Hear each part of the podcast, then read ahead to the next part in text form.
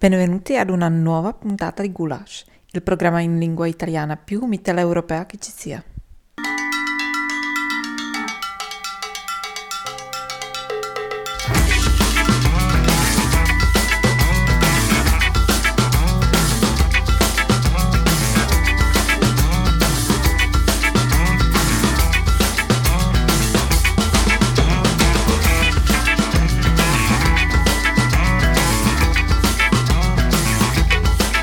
Buonasera a tutti e tutte, eccoci alla nuova puntata, la undicesima di Gulash da Tino e Francesco. Gulash, vi ricordiamo, è il programma che cerca di unire, unire i pontini tra città come Praga, da cui vi, vi, trasmetto io, o Trento, da cui trasmette Francesco, eppure Bolzano, oppure Trieste, città che una volta erano unite e che adesso magari lo sono un po' meno, ma vogliono esserlo, grazie a noi.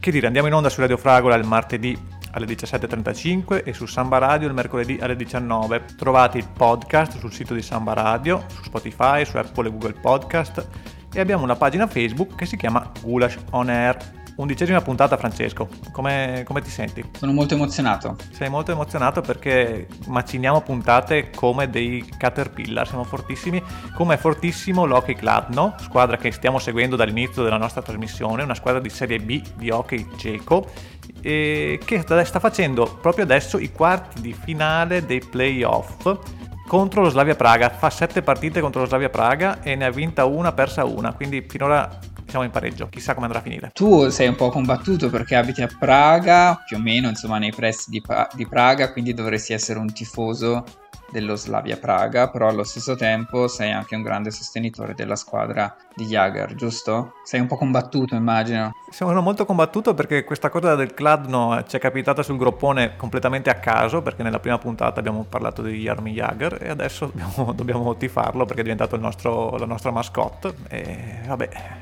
facciamo così fino alla fine della, stagione. A caso non come tutte le altre cose di cui parliamo, che buttiamo un po' lì nel calderone. Proprio come i, i temi di questa sera che sono tutti collegati tra loro. Esatto, c'è un disegno coerente.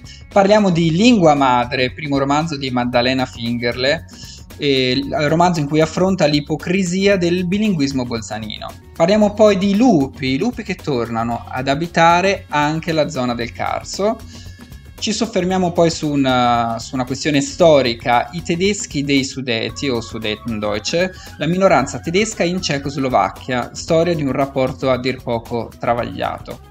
E infine vi raccontiamo il progetto fotografico Anticorpi realizzato dal collettivo Arcipelago 19 questi temi di cui parleremo, ma prima scaldiamo i motori con i London Grammar How Does It Feel? Questo è Gulash, Samba Radio e Radio Fragola. Pure emotion, let it burn like fire. Do you yearn for a change? And I hope that you learn to never make the same mistake.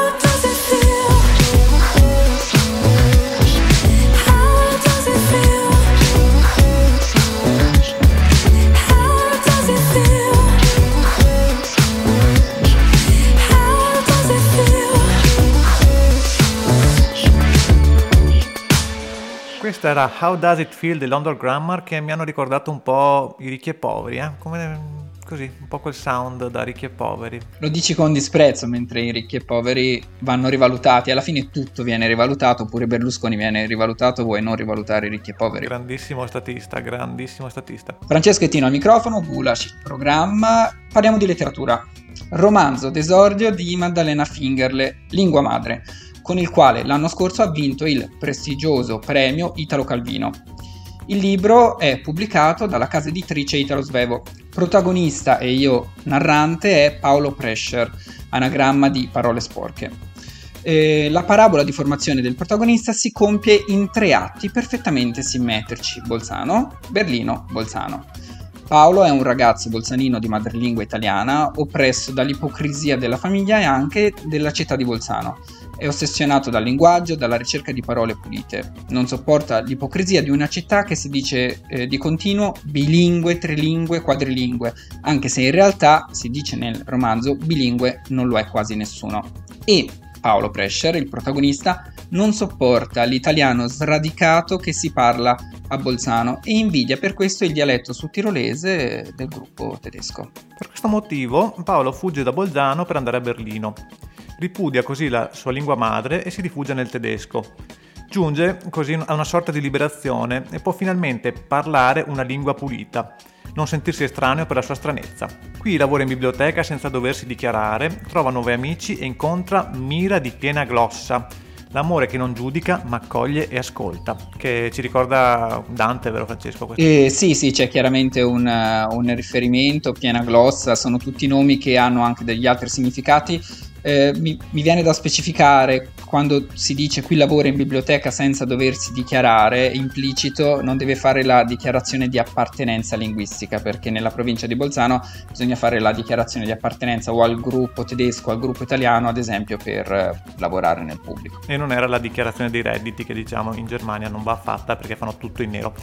Lei, Mira di piena glossa, italiana di Milano, gli pulisce le parole e Paolo così intravede la possibilità di un ritorno, di una riconciliazione, anche se ha paura di tornare a Bolzano.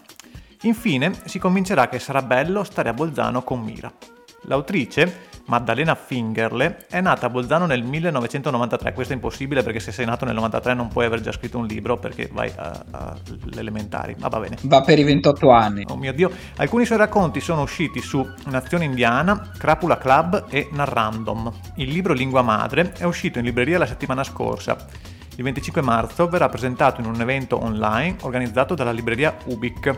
Quindi questa è la presentazione del libro Lingua Madre di Maddalena Finger, è già in libreria e potrete assistere anche a distanza alla eh, presentazione pubblica del libro. La libreria Ubic di dove? Ma uh, allora, nella notizia che ho ripreso dice la presentazione a Bolzano dalla libreria Ubic. Poi, siccome l'evento è online, non ho specificato, ma suppongo che ci sia anche la Ubic a Bolzano. Bolzano. Bene, bene, se questo non è vero prendetevela con Francesco, non con me perché è roba sua quella, questa cosa della letteratura. Adesso, perché sono già passati 5 anni dall'uscita di quell'album che secondo me è stata una bomba pazzesca nel panorama musicale italiano, visto che noi siamo molti italiani, andiamo ad ascoltare Motta, La fine dei vent'anni. C'è un sole perfetto, ma lei vuole la luna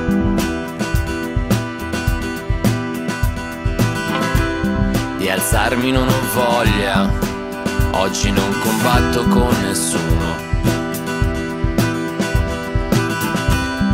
A volte è solo questione di fortuna. Ma per traslocare due volte in un mese c'è bisogno di tranquillità. La fine dei vent'anni è un po' come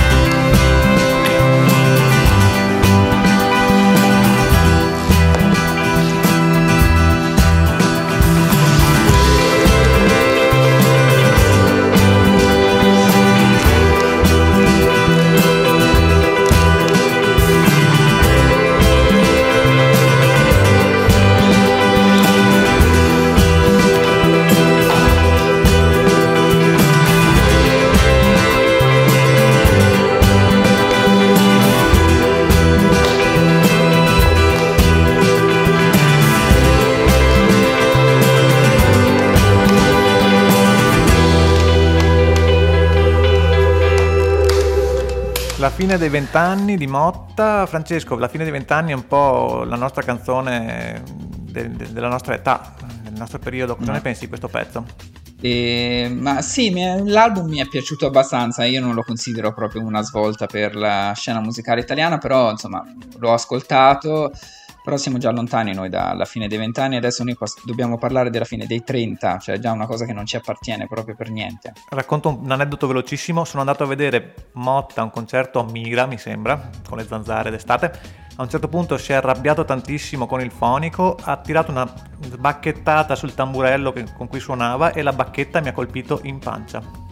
Potevo, potevo, mangiargli la casa, sono stato buono, non ho fatto niente. Bene, bravo. Cioè, quindi non ho capito, la tua pancia era il tamburello? La mia pancia era il tamburello, andiamo a parlare di lupi. Lupi, pochi giorni fa si è avuto conferma della presenza del lupo nel Carso alle porte di Trieste. Ciò è avvenuto purtroppo a causa del ritrovamento sulla strada di un esemplare maschio giovane, morto molto probabilmente a causa dell'investimento da parte di un'auto. C'erano già molti indizi sulla presenza negli ultimi anni di questa specie nel Carso, soprattutto grazie alle immagini riprese con fototrappole.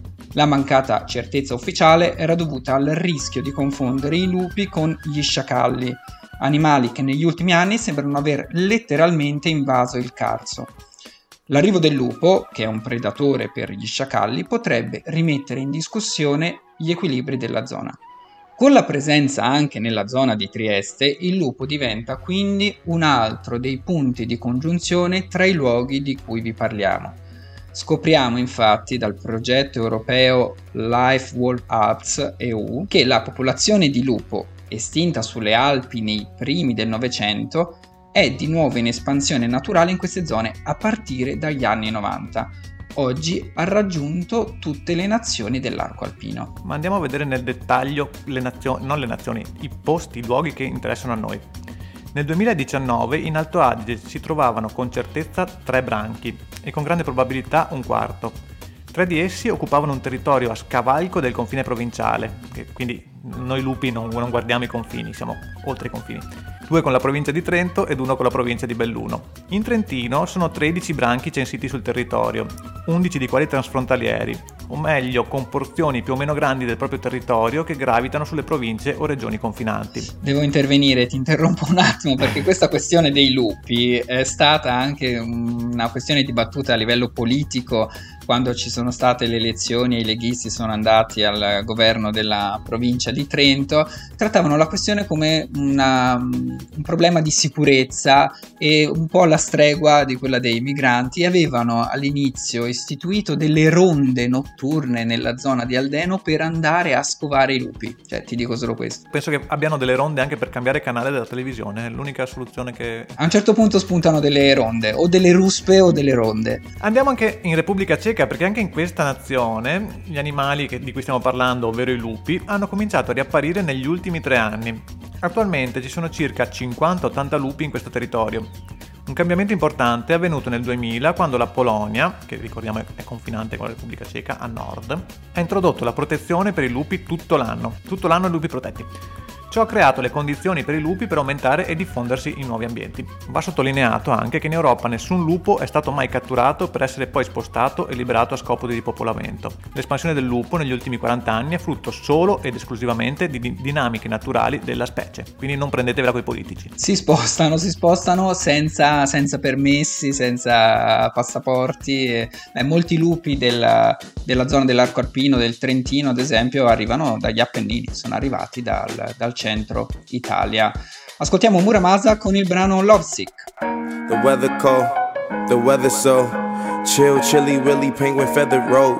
Cause I'm sipping pro, yeah, that meth is pro. Pro methazine, yeah, stepping stone. Oh, they acting up. Get your weapons drawn, they only killing time. Another second gone. I heard your man at home. Now you melatonin, but you acting young. And you hella grown.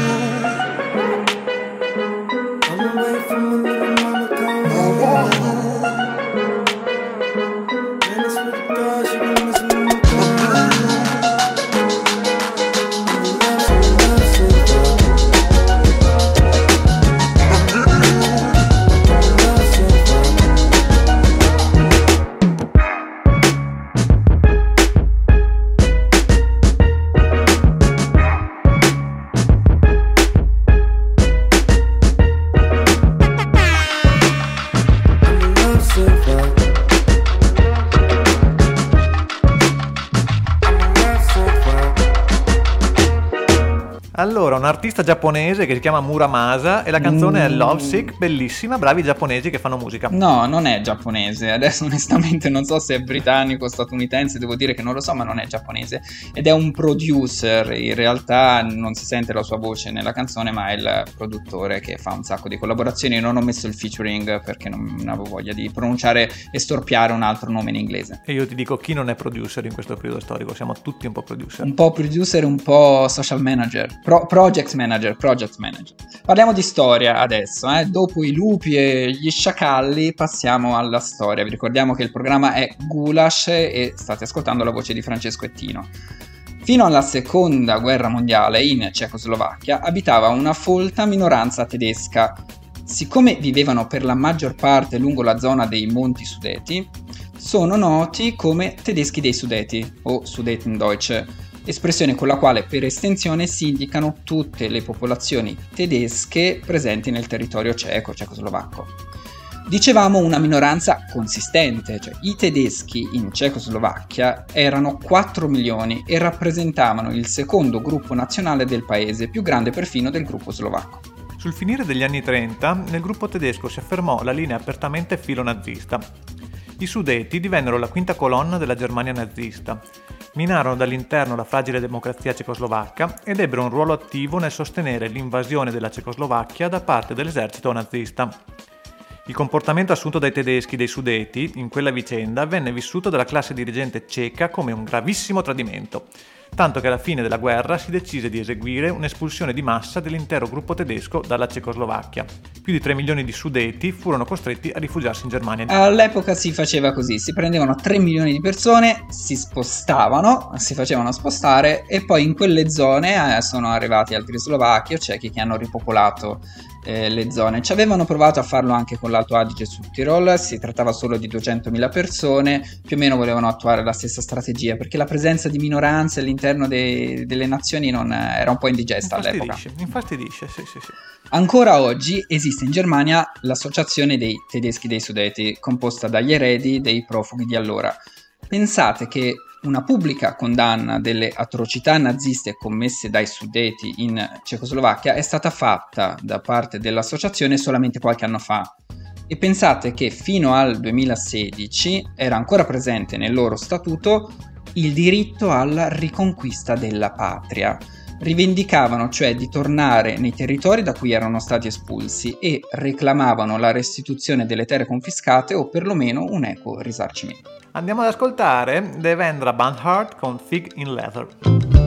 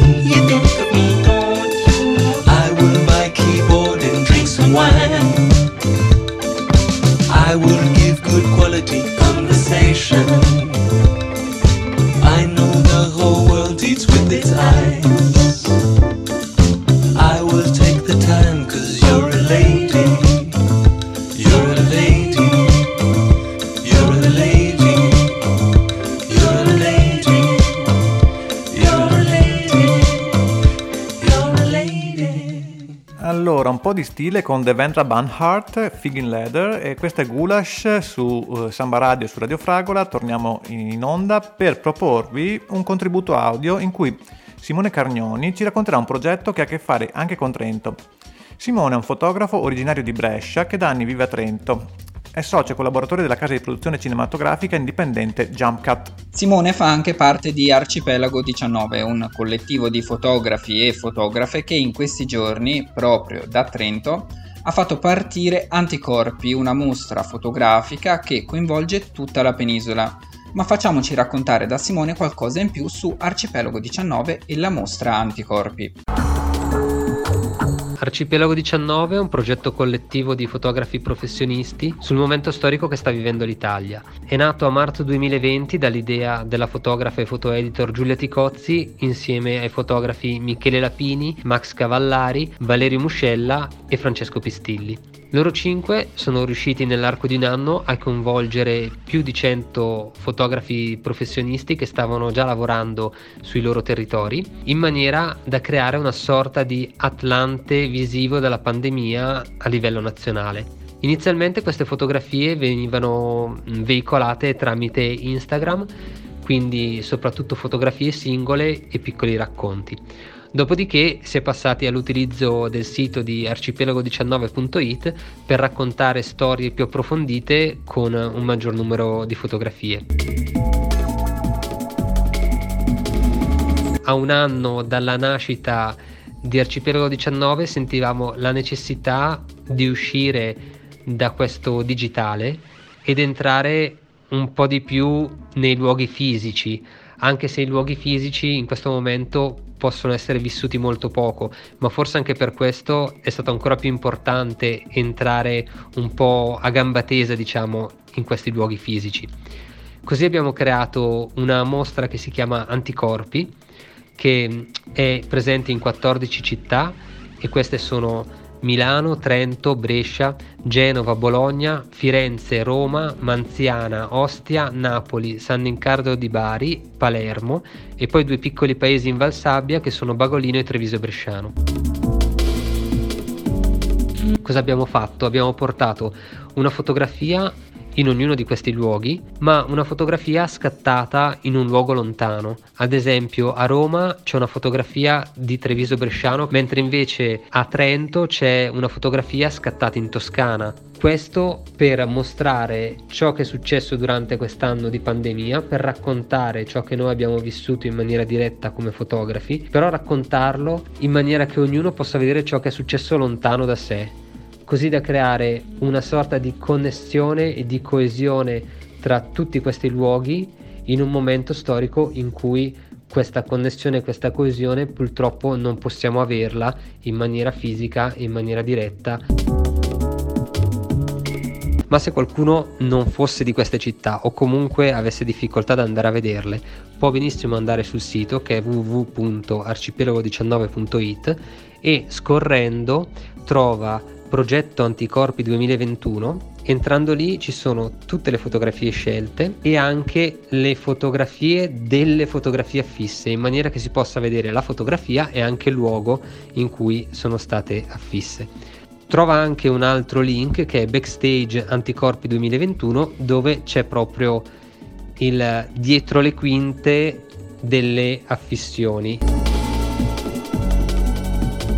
Con il progetto Anticorpi, noi fotografi di Arcipelago 19 siamo diventati anche curatori, diciamo, delle fotografie degli altri. Per esempio a Trento mi sono occupato io della scelta della location e anche della fotografia. Ho scelto una fotografia di Ilaria Di Biagio scattata in Toscana e tra l'altro colgo l'occasione anche per ringraziare i ragazzi di Nunus che ci hanno concesso lo spazio e il comune di Trento che ci ha dato il patrocinio al progetto e l'assessorato alle politiche giovanili che ci ha dato un grande aiuto. La mia fotografia invece come fotografo è stata esposta a Roma ed è una fotografia scattata a Treviso Bresciano, un piccolissimo paese della Vassabbia e quindi appunto questa bellezza di eh, spostare gli accadimenti da, non solo da un luogo digitale come Instagram o il sito a un luogo reale, ma anche da un luogo reale ad un altro, cioè dal posto in cui sono stati scattati a centinaia e centinaia di chilometri dove sono stati esposti. Beh, che dire, sembra davvero una mostra interessantissima e ringraziamo Simone per il suo contributo e per tutti quelli interessati a trovare maggiori informazioni pubblicheremo sulla nostra pagina Facebook tutti i link su questo fantastico progetto che vi invitiamo a seguire. E anche l'undicesima puntata di Gulash è arrivata a conclusione. Vi ricordiamo dove ci potete ascoltare o come potete raggiungerci. Andiamo in onda su Radio Fragola il martedì alle 17.35, su Samba Radio invece mercoledì alle 19 e il venerdì alle 14. Sambaradio.it è sempre la stessa puntata, non sono tre puntate diverse, quindi non rimaneteci male se andate ad ascoltarla e vi sembra di aver già ascoltato quello che diciamo. Visto che ci siete a quel punto, ascoltatela due volte. O comunque non avete scuse, insomma, sicuramente potete ascoltarci, uno spazio per ascoltarci tra martedì, mercoledì e venerdì lo dovete trovare. In ogni caso, se proprio non ce la fate, trovate il podcast sul sito di Samba Radio oppure su Spotify, Apple, Google Podcast e tutte le altre piattaforme di fruizione di file audio. E abbiamo anche la pagina Facebook Gulash On Air.